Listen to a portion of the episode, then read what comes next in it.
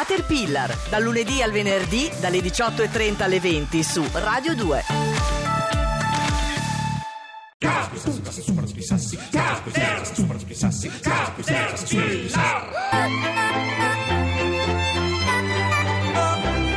Clean bandit, China Paul, and Marie thing make them air. She works the nights by the water. Gone astray, so far away from her father's daughter. She just wants a life for a baby. All on her own, no one will come. She's got to save him. She tells him, Ooh, love, no one's ever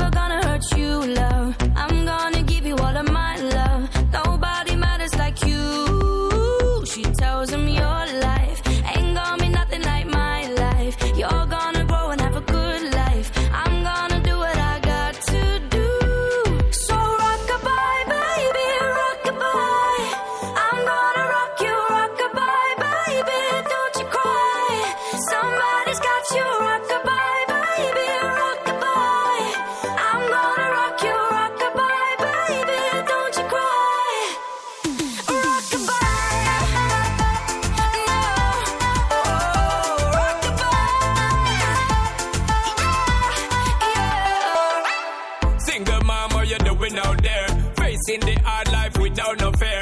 Just see and know that you really care. Cause any obstacle come, you well prepare. And no, mama, you never shed tear. Cause you have to set things year after year. And you give the youth love beyond compare.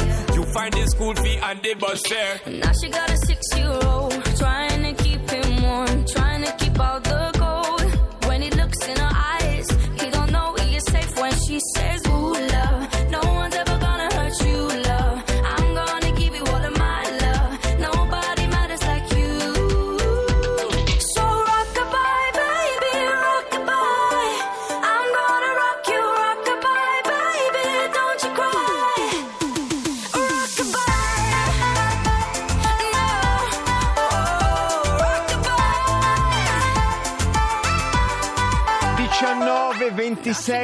26, 30 secondi, questa è Caterpillar su Radio 2, dopo il GR2, il GR2 racconta notizie, noi vi raccontiamo una storia assolutamente di, di- di un altro livello totale, una di quelle storie che se siamo qui a raccontarla è perché è successo questa storia, altrimenti non ci saremmo stati e poi non ci sarebbe stata l'umanità, ma l'umanità ha prodotto anche nella sua evoluzione un personaggio che racconta questa storia. E allora chi è il personaggio del mistero che è qui con noi? Ce lo dice un uomo, il nostro Paolo Labatti. Roberto Giacobbo è un giornalista, conduttore, autore, scrittore e domandologo italiano. Nel 1999 per la prima volta appare in tv da uno Stargate e subito la gente si chiede se non sia ora di tracciare una linea di confine. Scampato miracolosamente all'apocalisse del nuovo millennio, esce indenne anche da quello Maya del 2012. Non se ne darà mai pace. Bravissimo nell'imitare Maurizio Crozza, nel 2013 viene invitato a Sanremo, dove però non risolve il mistero dei Jalis. Si domanda continuamente chi siamo, da dove veniamo, dove andiamo. Un fiorino. Se non conducesse Voyager, gli piacerebbe fare il commentatore di una partita della nazionale, ma solo per spiegare il grande enigma del fuorigioco alla Zambotti. Signore e signori, mummie e sarcofagi, alieni e alienati, è qui con noi l'uomo che cerca il fantastico nella storia e la verità nella leggenda, Roberto Giacobbo. E allora, buonasera, benvenuto a Roberto Giacobbo, benvenuto a Caterpillar, buonasera. Sto segnando il nome di Labaggi, è bravo, eh. È bravo, Sto è segnando bravo, proprio. è sì, bravo. sì, Beh, sì. l'ha è bra- citata parola per parola, Bravo, eh, bravo, effettivamente, bravo, bravo. Giacobbo. Diteglielo. Giacobbo, ehm, tu hai raccontato una storia che chi- chiunque racconta storie leggendola dice ma avrei voluto rancorosamente raccontarla io, l'hai fatto tu, eh, raccontaci tutto, portaci in una sera di settembre del 1983 in un bunker in Unione Sovietica. Un signore stava a casa tranquillamente aspettando di andare a dormire quando riceve una telefonata. Il tuo collega non sta bene, devi venire a sostituirlo. Questo signore si chiamava Stanislav Petrov, si chiama Stanislav Petrov e il ruolo che doveva prendere quella sera e che lui faceva di solito due volte al mese era quello di responsabile del bunker di controllo dell'Unione Sovietica, cioè il bunker dove si controllavano tutti i cieli del mondo mondo dove si vedeva com- qual era la situazione nel mondo per evitare qualunque tipo di attacco. 140 uomini, lui ne era a capo. Quella sera casualmente ha sostituito un suo collega. Bene, quella sera succede qualcosa di imprevedibile. In un periodo storico difficile, tre settimane prima un aereo di linea civile era stato abbattuto proprio dalla Russia perché era entrato nello spazio aereo russo. Quindi il Jumbo coreano. Esattamente, due, oltre 200 persone morte e al bordo anche un dei politici, un politico sicuramente americano, statunitense. Crisi altissima, Andropov da una parte, Ronald Reagan dall'altra, ai ferri corti, dichiarazioni di fuoco da tre settimane. Andropov, lo dico per gli ascoltatori più giovani, era un signore che era morto ma lo tenevano lì un, più, un po' in vita. so. Prego. E, e, insomma, prima di Gorbaciov, insomma, esatto. era ancora la Russia dura e pura, insomma, non era... Eh, quando un, un, un soldato gli diceva spara su un aereo civile, lui sparava, non, non, non perdeva non tempo. Non si poteva dire di no. Esattamente. Mm-hmm. Bene, quest'uomo eh, quella notte ha visto sui, sat- sui radar, sui pannelli, dei, sui monitor, cinque missili che partivano da una, sta- da una base americana, cinque missili a testata nucleare che avrebbero colpito dopo soli 25 minuti la Russia. Quindi ehm, lui ha fatto oltre eh, 30 controlli e per 30 volte i, i computer dicevano stanno attaccando la Russia e lui ha avuto il coraggio di disobbedire perché secondo lui c'era qualcosa che non funzionava, un piccolo particolare che sarebbe sfuggito a chiunque, ma lui si è domandato è possibile se gli Stati Uniti ci attaccano che lo facciano solamente con cinque missili, dato che ne hanno migliaia e in una guerra nucleare si sa che il primo che attacca deve vincere perché altrimenti la risposta sarebbe drammaticamente violenta. Quindi perché... Giacobo il tenente colonnello Petro quella sera invece di fare il militare, cioè di dare l'allarme e far partire, eh, ha disubbidito nel senso che si mette un po' a pensare in 20 minuti. Sì. E lui era talmente teso che dopo che questi missili sono atterrati e virtualmente naturalmente sul computer e attenzione ha fatto anche un altro gesto, sai, eh, dopo 20 volte che veniva negata la partenza, eh, lui ha alzato il telefono perché la macchina partiva da sola, cioè il, la macchina intuiva che se non partiva il comando umano vuol dire che l'umano forse non c'era più, forse e non era, era prevista la quindi rispondeva in automatico, eh, certo. rispondeva in automatico. E lui invece lì ha alzato il telefono e ha detto un falso allarme pur non avendo nessuna prova. Ma non finisce qui perché poi eh, a me interessa soprattutto sapere cosa ne abbiamo fatto di quest'uomo che di fatto ha salvato eh beh, eh, la vita dell'umanità. Eh, invece, invece resti con noi Giacomo un minuto sì. e torniamo. E ve lo dico.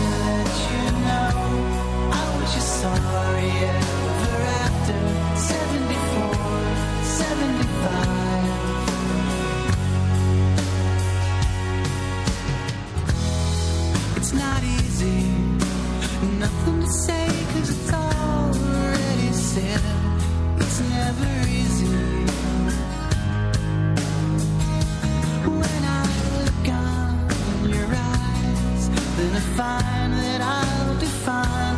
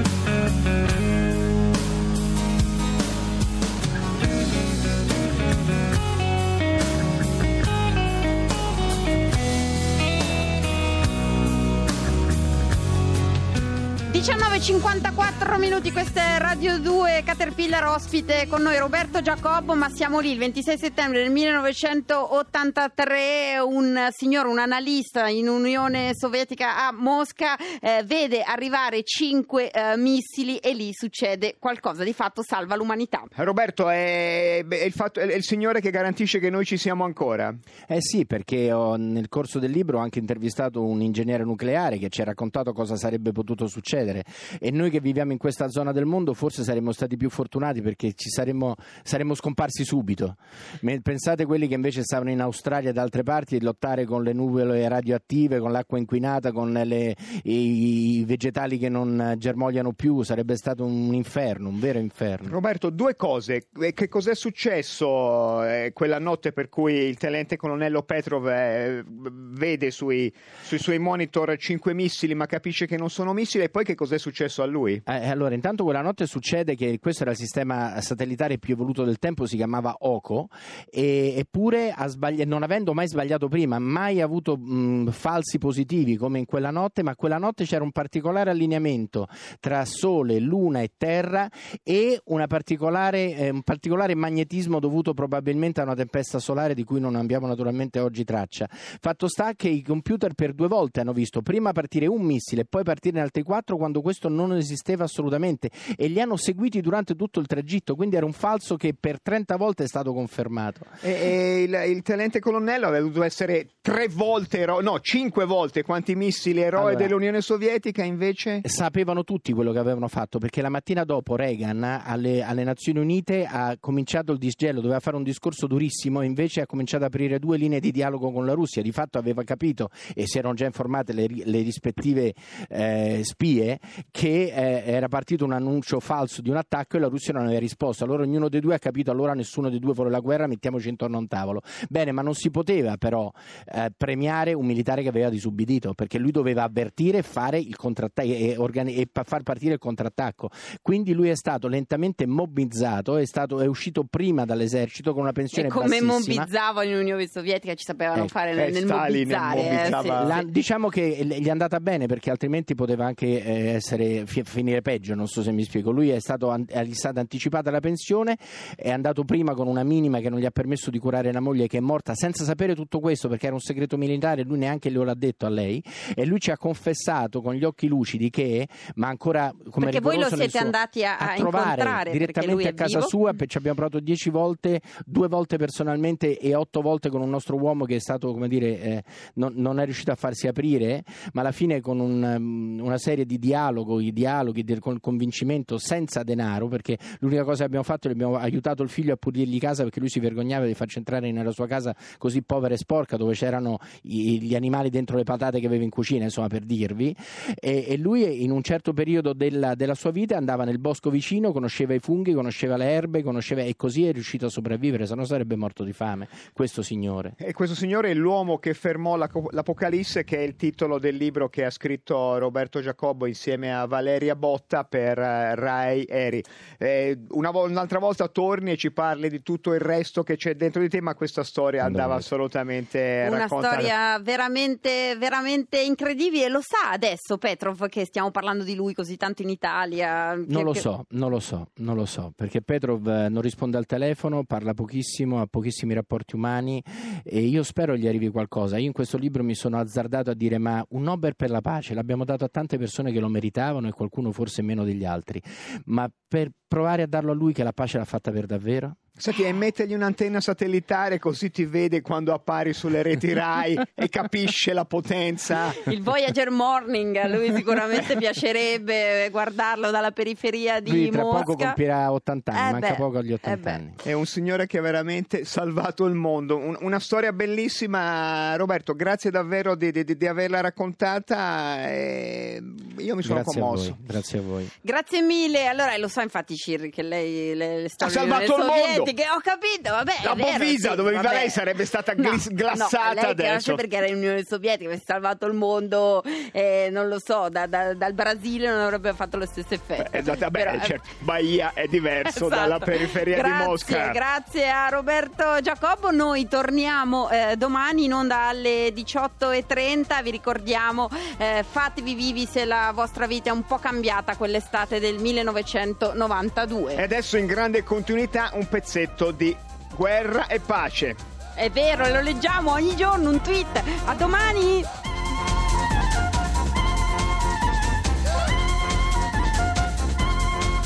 lastricato del marciapiede. Silenzio! gridò Doloshov e scostò dalla finestra l'ufficiale che impigliandosi con gli speroni rientrò. Caterpillar continua a leggere Guerra e pace. Finiremo quando finiremo. Ha bucato?